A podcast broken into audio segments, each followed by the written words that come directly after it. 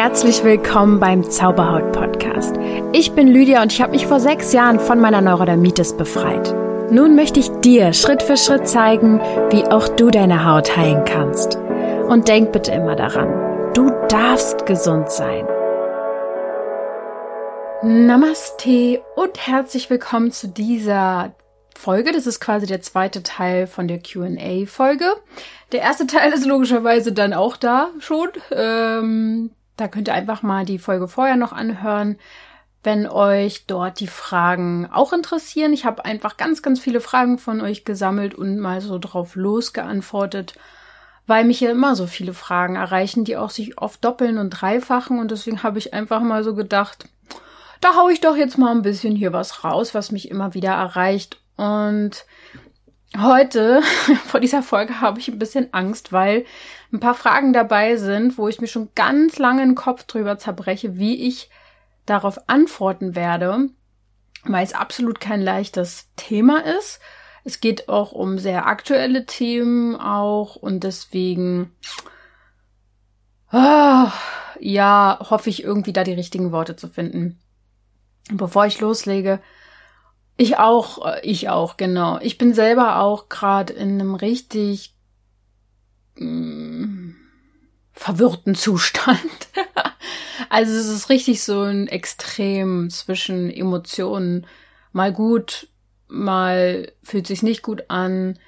Richtig so ein Hin und Her halt irgendwie. Ich kann es gar nicht richtig in Worte fassen. Ich würde auch nicht sagen, dass es mir schlecht geht oder so, sondern es ist einfach sehr emotionsgeladen. In mir, um mich herum. Und selbst wenn ich mich von Dingen abgrenze oder mich sehr viel mit mir beschäftige und bei mir bin, kann ich mich trotzdem nicht davon lösen, dass gerade einfach jede Menge los ist in dieser Welt. Es gibt gewisse Energien, die einfach auch super hoch gerade sind. Also die Erde hat ja auch eine Energie an sich und die man messen kann. Und die ist schon ungefähr seit einem Jahr halt mega hoch. Zurzeit und vor allem in den letzten 2 Wochen ist aber auch nochmal die Energie total angestiegen und aus der spirituellen Sicht kann man so sagen, dass Menschen in solchen Zeiten, wo so hohe Energie ist, extrem ihre Themen aufgezeigt bekommen. Also es gibt natürlich individuelle Themen, die jeder so hat, die werden einem dann da total präsentiert und man muss sich denen stellen sozusagen. Da gibt's aber auch kollektive Themen, die wir jetzt alle sehen, die uns präsentiert werden, was vor allem in meinem Sinne, also was ich da sehe, sehr viel Angst ist. Und ja, damit müssen wir jetzt gerade handeln. Und warum ist das Ganze so? Ich glaube tatsächlich, dass das gerade eine ganz wichtige Zeit ist und Menschen bewusster werden müssen und in ihre Themen gerade gedrängt werden, damit sie eben auch lösen. Oder eben nicht, wenn sie nicht wollen. Aber es ist auf jeden Fall die Chance dazu da. Es gibt, glaube ich, es gab vielleicht noch nie so viele Möglichkeiten, sich auch mit Menschen auszutauschen, die einem auch helfen wollen. Das ist natürlich eine schöne Möglichkeit. Es ist aber natürlich auch super anstrengend. Das ist ja ganz klar.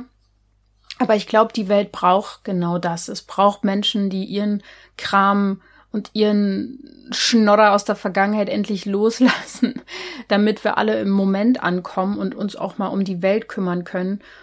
Ich sehe mich halt in der Hinsicht eher als Mensch, der anderen Menschen hilft, damit sie sich selber helfen können, damit sie dann wiederum anderen helfen können.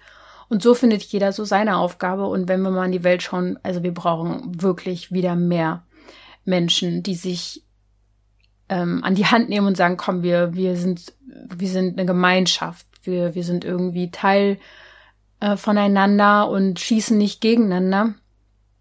Das braucht die Welt, das brauchen wir alle. Und es gab viele hunderte, vielleicht sogar 1000 Jahre, da war es ganz wichtig, dass wir im Verstand sind, damit, dass wir mehr Wissen hatten, weil Wissen war Macht, ja, Unwissenheit war gefährlich früher. Aber mittlerweile habe ich das Gefühl, dass Wissen uns eigentlich alle nur noch verwirrt und dass der Verstand schon am Qualmen ist sozusagen und wir gerade lieber wieder alle ins Gefühl kommen sollten. Wir sollten uns anfangen, wieder mehr zu fühlen, zu spüren. Das haben wir wirklich verlernt in den letzten Jahrzehnten, wir die Menschen und ja, demnach ist es gerade eine sehr emotionale Zeit. Wir sind in einem großen Wandel. Das merken wir alle. Manche Menschen werden vor sehr großen Herausforderungen gestellt. Und ja, es ist nicht einfach. Also ich möchte es jetzt absolut nicht schönreden. Ich würde auch einfach mal sagen, ich werde diese zwei Extremfragen, sage ich jetzt mal, einfach auch direkt jetzt zum Anfang beantworten. Und dann kommen wir zu anderen Themen. Mich hat nämlich die Frage eben erreicht, was ich über Corona denke. Ja, also ich habe ja jetzt so krass noch nie darüber gesprochen. Und ich würde auch behaupten, dass ich nicht die Wahrheit weiß. So.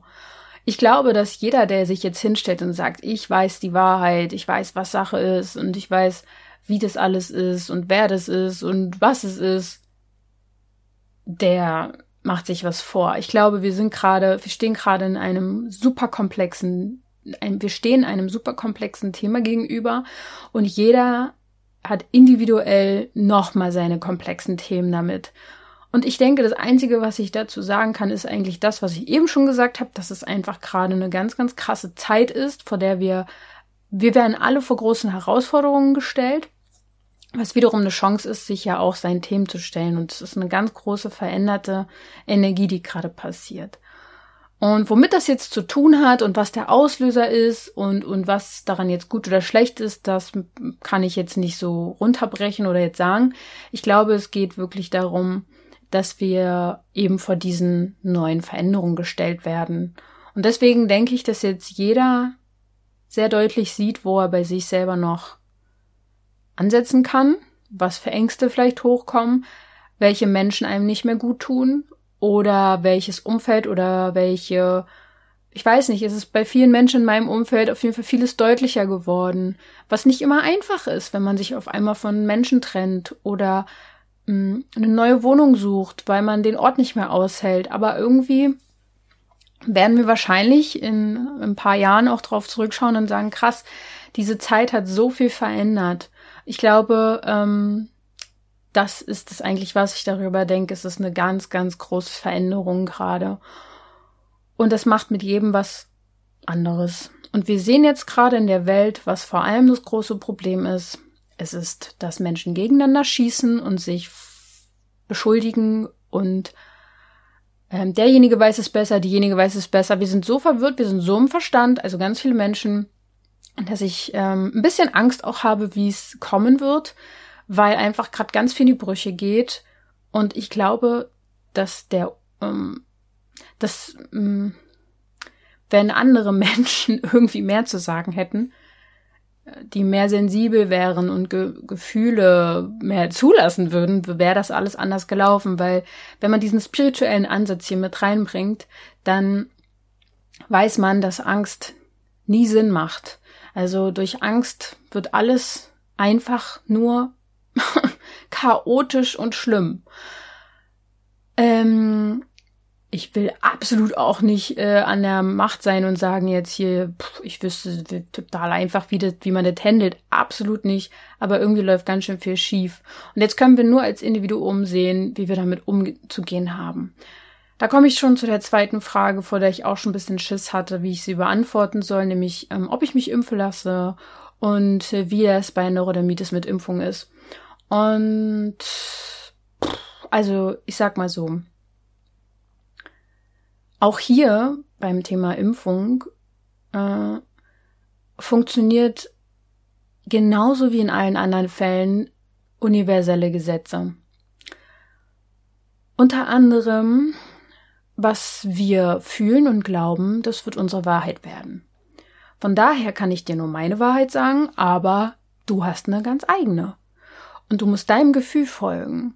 Ich glaube nämlich, jeder hat recht. Wenn wir glauben, die wird uns Schlechtes tun, wenn wir glauben, die wird uns gut tun, die wird uns Sicherheit geben. Alle haben recht.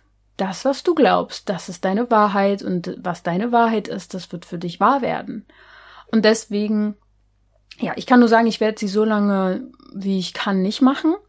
Und das hat einzig und alleine mit meiner Erfahrung damit zu tun, was generell bei Impfungen mit mir passiert ist. Das hat jetzt gar nichts nur mit der zu tun, sondern generell ist das natürlich ein Eingriff ins Immunsystem und mein Immunsystem ist eng mit meinem Darm verbunden und mein Darm ist eng mit der Haut verbunden.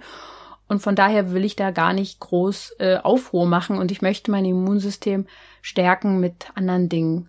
Mit Meditation, mit guter Ernährung, mit gutem Wasser, mit guten Nährstoffen, mit guter Laune, mit guten Gefühlen, was gerade nicht so einfach ist, aber ich versuch's. Und deswegen versuche ich mich so gut wie es geht zurückzunehmen, für mich zu sein und zu beobachten erstmal. Ich bin selber noch total beim Beobachten, aber ich möchte zumindest jedem einfach sagen, dass man einfach das tun sollte, was man was sich richtig anfühlt, aber wirklich aus sich selber heraus und nicht von anderen beeinflusst. Und dass man dann aber auch bitte respektieren soll, was andere tun, egal was. Weil die große Gefahr, die ich zurzeit sehe, und das sehe ich schon seit einem Jahr, darüber spreche ich mit vielen Freunden auch immer drüber, die große Gefahr, die ich sehe, ist dieses Gegeneinander hetzen und sich spalten. Wir sind alle eins und alles hat irgendwo seine Berechtigung. Ja. Und da sehe ich die große Gefahr, wenn wir nämlich nicht mehr uns eins fühlen und wir in uns selbst auch gespalten sind, zwiegespalten sind, dann gibt's viele Probleme. Oh Mann, ey, ich weiß nicht, ob ich hier die richtigen Worte finde. Ich weiß, wie gesagt, nur meine Wahrheit. Ich würde nie behaupten, ich weiß irgendwie die ultimative Antwort darauf. Ich will euch eigentlich nur daran erinnern, dass wir alle unsere eigene Wahrheit haben und wir uns aber schnell von dem Umfeld verunsichern lassen.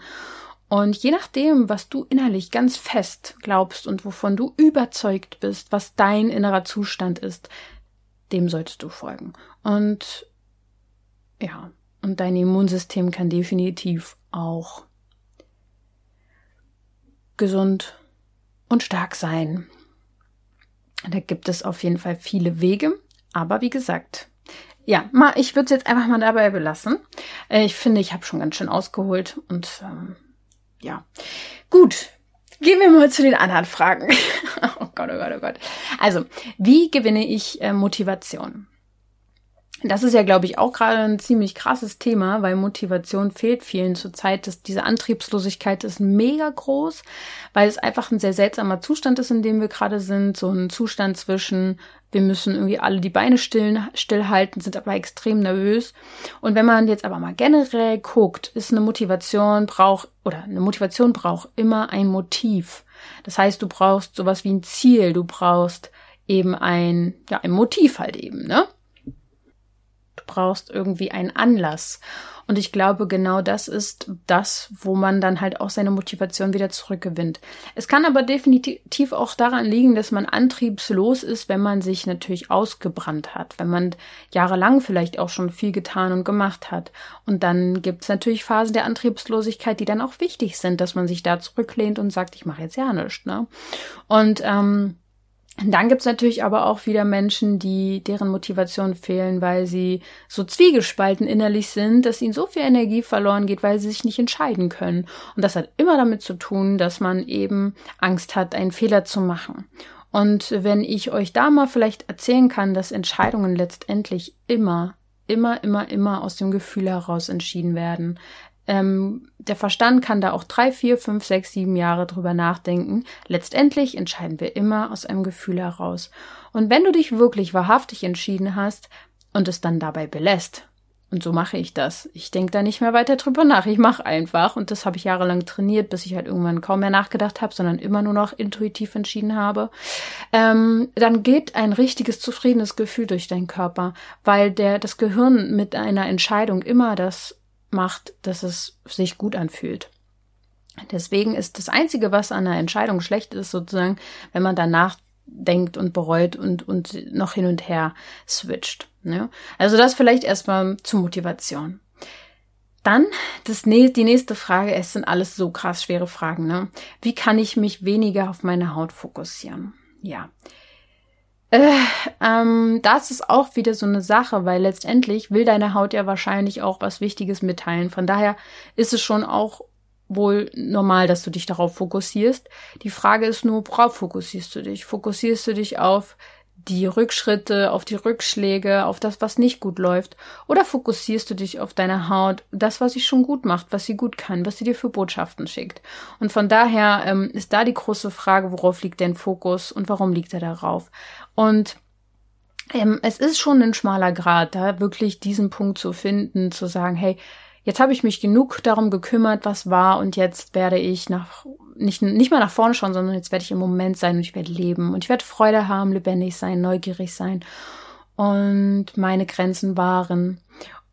Und deswegen ist das so eine Sache. Einerseits bitte fokussier dich auf deine Haut, weil sie will dir was sagen. Andererseits dann mach auch was. Geh vielleicht ins Unterbewusstsein, such dir jemanden, der Theta-Healing macht, der Trance-Healing macht, der Familienaufstellung macht. Jemand, der, wenn du es ins Universum rausgibst, ich möchte das jetzt gerne klären, dann wirst du Möglichkeiten haben, das klären zu können. Und dann nimmst du die Möglichkeiten an und machst das. Und dann machst du auch einen fetten Haken dahinter und fängst an zu leben.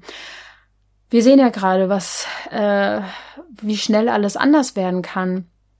Und deswegen ist es mir wichtig, jeden Tag zufrieden ins Bett zu gehen. Das funktioniert auch nicht immer, ist ja ganz klar, aber zumindest diese Momente zu genießen und sich zu erschaffen und zu sagen, hey, im Hier und Jetzt ist gar nichts los und mir geht's gut. Wenn es dir richtig schlecht geht, dann schau unbedingt hin. Dann darfst du deinen Fokus fast gar nicht umlenken, sondern du musst herausfinden, warum deine Seele schreit. Ja. Und die nächste Frage hat auch mit der Haut zu tun, nämlich welche Rolle spielt die Haut psychisch gesehen als Grenze zu anderen? Ich habe das schon ein paar Mal erzählt. Nochmal kurz, kann ich eigentlich kurz und knapp darauf antworten. Die Haut ist nicht nur Grenze, sondern sie ist auch Kontaktorgan. Sie grenzt uns also irgendwie vom Äußeren ab und auf der anderen Seite verbindet sie uns aber auch mit dem Außen. Außerdem gibt's auch nicht nur Haut im Außen, sondern wir haben auch Schleimhäute, Darmschleimhäute. Also die Darmschleimhaut oder dann Bindehaut. Wir haben so viel Haut. Und alles, was wir zu uns nehmen, was wir einatmen, was wir essen, was wir trinken, hat Kontakt mit unserer Haut. Damit meine ich eben auch die zum Beispiel Darmschleimhaut. Und deswegen ist es ein Kontaktorgan. Wir gehen über die Haut immer in Kontakt mit dem Außen. Und Menschen mit atopischen Erkrankungen, wie zum Beispiel Neurodermitis, haben immer eine hohe Wahrnehmung von Reizen, immer eine Art von Sensibilität. Und genau hier sollten wir ansetzen, um zu schauen, okay, die Welt ist mir zu laut, zu bunt, zu schnell. Könnte ich denn mein Tempo runterfahren? Könnte ich denn den ganzen Tag vor allem Dinge irgendwie tun, die mir Spaß machen? Wenn es nicht der Fall ist, dann setze jetzt alles daran, dass es so werden wird, weil deine Haut oder deine Sensibilität, besser gesagt, wird sich nicht verändern. Du darfst verstehen, dass du ein sensibles Wesen bist und wenn du dein Tempo runterfährst, dann wird auch deine Haut Reize besser verarbeiten können. Ja. Die nächste Frage ist, wie kann man sich mental von Menschen distanzieren, die einem mal nahe standen, ohne komplett den Kontakt abzubrechen?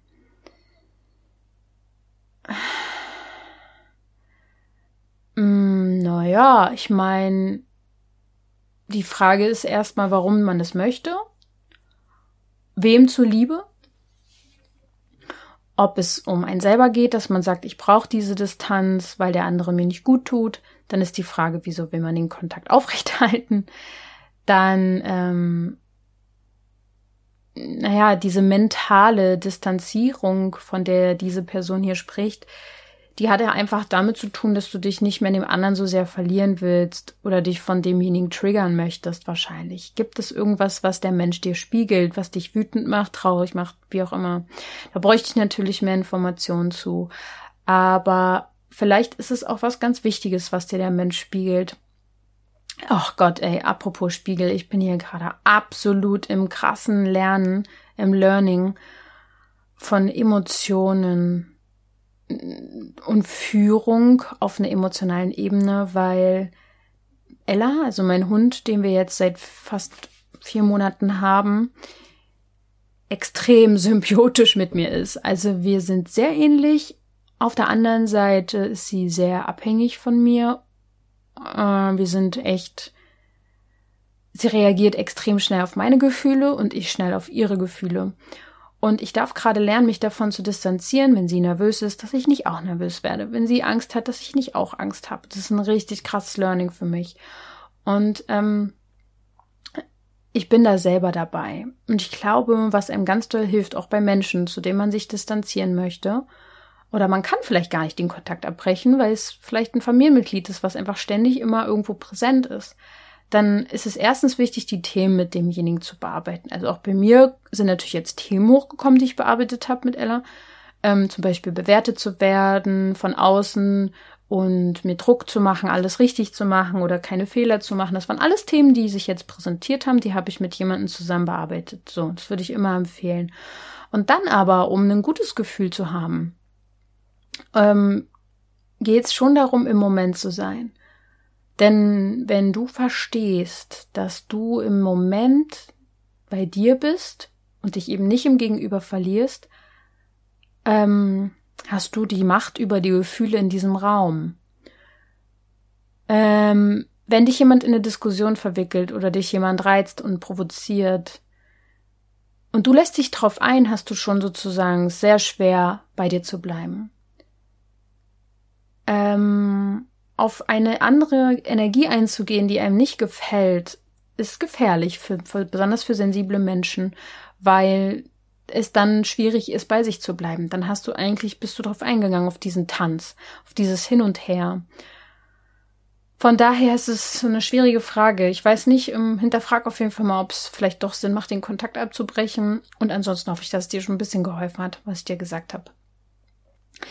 Mehr Infos zu Portaltagen und deren Auswirkungen und Umgang damit. Das ist eine sehr interessante Frage, also ein bisschen komisch gestellt. Also ich soll einfach mehr Infos dazu geben. Also Portaltage, die stehen in den Maya-Kalendern, die sind aufgeführt und es sind Tage, an denen die Energie der Erde höher ist als an den anderen Tagen. Manchmal gibt es einzelne Portaltage im Monat, dann gibt es manchmal 10 nacheinander, so wie es jetzt auch erst vor kurzem war.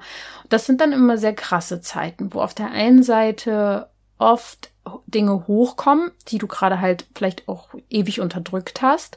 Aber auf der anderen Seite können die dir auch richtig viel Energie und Schwung geben. Kommt immer echt so ein bisschen drauf an, in was für einer Lebensphase du gerade bist. So oder so kann man sagen, der Schleier zwischen der geistigen Welt, der energetischen Welt und der materiellen Welt ist sehr dünn. Das heißt, du kannst auch mega gut meditieren, du kannst mega gut im Unterbewusstsein arbeiten, Dinge lösen, du kannst total gut Kontakt aufnehmen zu vielleicht verstorbenen Seelen, wenn du da noch Abschied nehmen willst. Du kannst total gut einfach Kontakt zu dieser energetischen Welt nehmen. Das ist eigentlich das, mehr muss man zu Portaltagen eigentlich gar nicht wissen. Die Auswirkung ist sehr unterschiedlich und der Umgang damit ist am besten bewusst. Eine Zeit lang habe ich mir dann immer Stress damit gemacht. Als es mir nicht so gut ging, habe ich immer Angst vor den Portaltagen gehabt. Das ist aber schon ein paar Jahre her. Deswegen habe ich mir gar nicht mehr angeguckt, wann die sind. Jetzt, da es mir ganz gut geht, schaue ich mir schon an, wann die sind. Und dann meditiere ich dort viel und schaue, was hochkommt, weil das sind meistens Gefühle, die wirklich gehen sollen. Ja, damit ich mich einfach davon lösen kann und mich leichter fühle. Da kann man natürlich die Transformationsreisen mitmachen oder andere Meditation von mir machen, weil ich immer die Sache so aufbaue, dass man Themen löst, die schon an der Oberfläche sind. Ist auch interessant, dass ganz, ganz oft eine Transformationsreise an diesen Dienstagabenden, wo dann diese Live-Session stattfindet, ganz oft auch Portaltage sind. Das ist sehr spannend. Naja, okay. Weiter. Hast du Tipps, wenn man sich einsam fühlt, aber man gleichzeitig auch nicht reden will? An dieser Stelle ist vielleicht wichtig zu sagen, dass es einen Unterschied gibt zwischen Einsamkeit und Alleinesein. Man kann sich sehr einsam fühlen in einer großen Gruppe von Menschen. Man kann alleine sein und sich aber absolut nicht einsam fühlen, sondern total zufrieden mit sich alleine. Und wenn man nicht reden möchte, hat das wahrscheinlich damit zu tun, dass man sich so fühlt, als wenn man nicht gehört wird, als wenn einem nicht zugehört wird, als wenn man nicht verstanden wird. Ich glaube, richtig zuhören können wirklich wenig Menschen, weil ganz viele haben immer ihren Senf dazu beizutragen und wollen auch immer gleich eine Meinung dazu haben und einen Tipp geben. Ich habe hier leicht reden, aber ihr fragt mich ja auch darum. Ich habe schon oft eigentlich ständig zu hören bekommen, dass man mir schnell vertraut. Ich glaube, das liegt daran, dass das ist auch ein bisschen so dieses sensible Thema, was ja auch für mich manchmal schwierig ist, dass ich mich sehr im anderen verlieren kann und wirklich komplett mit jeder Zelle meines Körpers denjenigen verstehen kann. Das schafft natürlich extremes Vertrauen. Und vielleicht hast du solche Menschen nicht um dich herum und deswegen fühlst du dich so, dass du nicht reden willst, weil Reden auch Energie kostet. Und die Sache aber dahinter ist auch, dass man sich vielleicht auch einsam dann fühlt, weil man sich aber auch den Menschen nicht so zeigt, wie man wirklich ist. Also meistens ist das Umfeld ja auch ein Spiegel für dich. Und wenn in deinem Umfeld Menschen sind, die eben nicht so sind, wie du es gern hättest, oder die dich nicht so sehen, wie du wirklich bist, hat das wahrscheinlich damit zu tun, dass du dich auch nicht so zeigst, wie du wirklich bist. So ging es mir früher auch. Erst als ich mich getraut habe, mich so authentisch, wie es geht, zu zeigen, über Dinge zu sprechen, die mir wichtig sind und nicht über Nonsens und Smalltalk zu führen, habe ich mich wirklich verbunden gefühlt mit Menschen. Aber du musst den ersten Schritt wahrscheinlich selber tun. Ja. Die nächste Frage. Wir haben noch 1, 2, 3, 4, 5, 6, 7 Fragen. Okay, also Seelenpartner und Wunschpartner erkennen und manifestieren. Wie geht das? Okay. Also, ich glaube, man braucht auch hier in diesem Punkt sehr, sehr viel Vertrauen.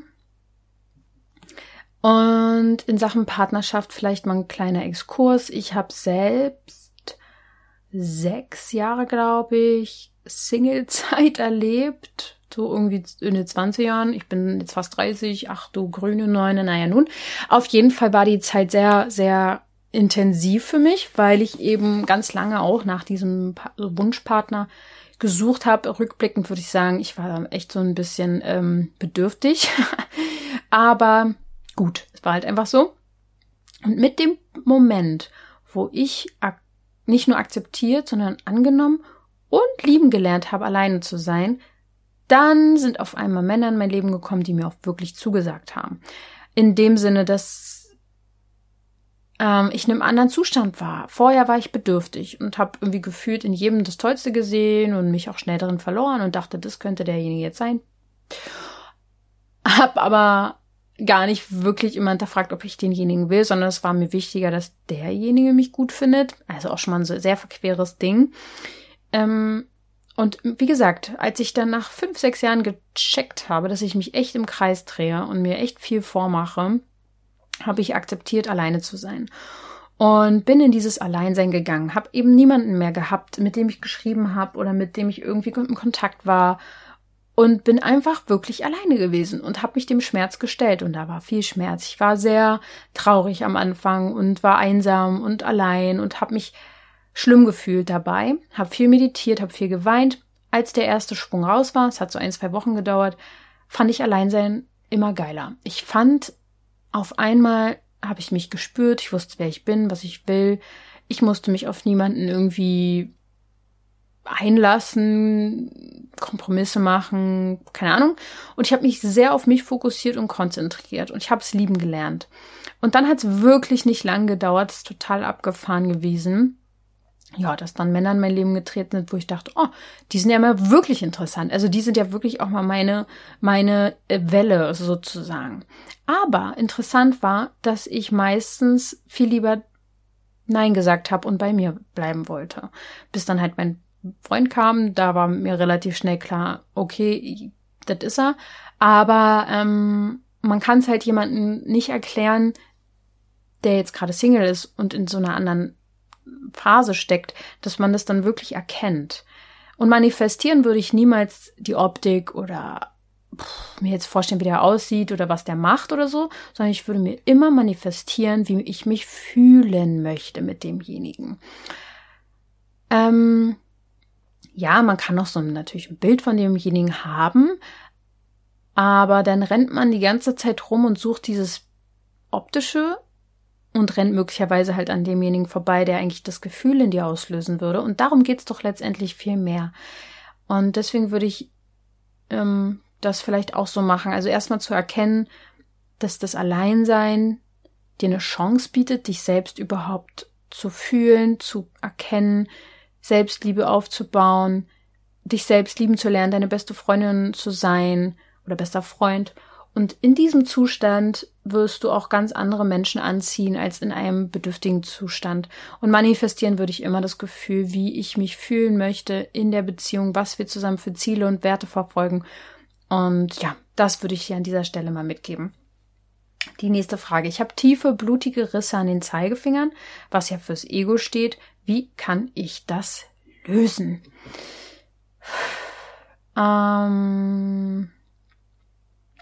Was an dieser Stelle vielleicht noch wichtig ist, dass die Zeigefinger nicht nur fürs Ego stehen, sondern für Angst. Das heißt, die Frage ist, seit wann sind die so? Blut bedeutet auch oft Traurigkeit. Also Blut ist nun mal deine Lebenskraft, das, was fließt in dir. Und wenn es blutet, dann ist das meistens ganz viel Trauer, die da raus will. Und wenn diese beiden Zeigefinger betroffen sind, würde ich mich fragen, ab wann es so ist und wirklich ab wann. Nicht erst vor einem Jahr, sondern gab es dann nicht vielleicht schon mal in der Kindheit Momente, wo die so waren. Und möglicherweise dann auch im Unterbewusstsein das Ganze auflösen, weil diese tiefe Angst, ist logisch, dass die jetzt wieder rauskommt, weil Angst gerade die Welt dominiert, leider. Umso wichtiger ist es natürlich für uns, die irgendwo spirituell bewusst sind, mehr in die Liebe zu gehen und ins Vertrauen zu gehen. Das ist, denke ich, das A und O in diesem Punkt, und das wirst du wahrscheinlich schaffen, wenn du die Ursache in dir findest, warum du Angst hast. Das nächste. Mein Sternzeichen passt überhaupt nicht zu meinem Charakter. Was bedeutet das? Das kann bedeuten, dass du ein Horoskop gelesen hast, was Quatsch ist. Es kann bedeuten, dass du vielleicht auch Strategien entwickelt hast, ein anderer Charakter zu sein, als dein eigentliches Wesen ist. Es kann bedeuten, dass du vielleicht deinem Aszendenten viel ähnlicher bist als deinem Sternzeichen. Und ich würde dann wirklich mal mit einer richtig guten Astrologin mich da mal mit auseinandersetzen. Ich habe eine Folge dazu vor 2, 3, 4 Folgen, die Doreen dazu interviewt, gern mal an die wenden, weil das kann jetzt verschiedene Gründe haben. Die nächste Frage. Wenn die Haut im Gesicht zu Rötungen neigt, schnell errötet oder rote Flecken am Hals sind, was für ein Ungleichgewicht herrscht hier?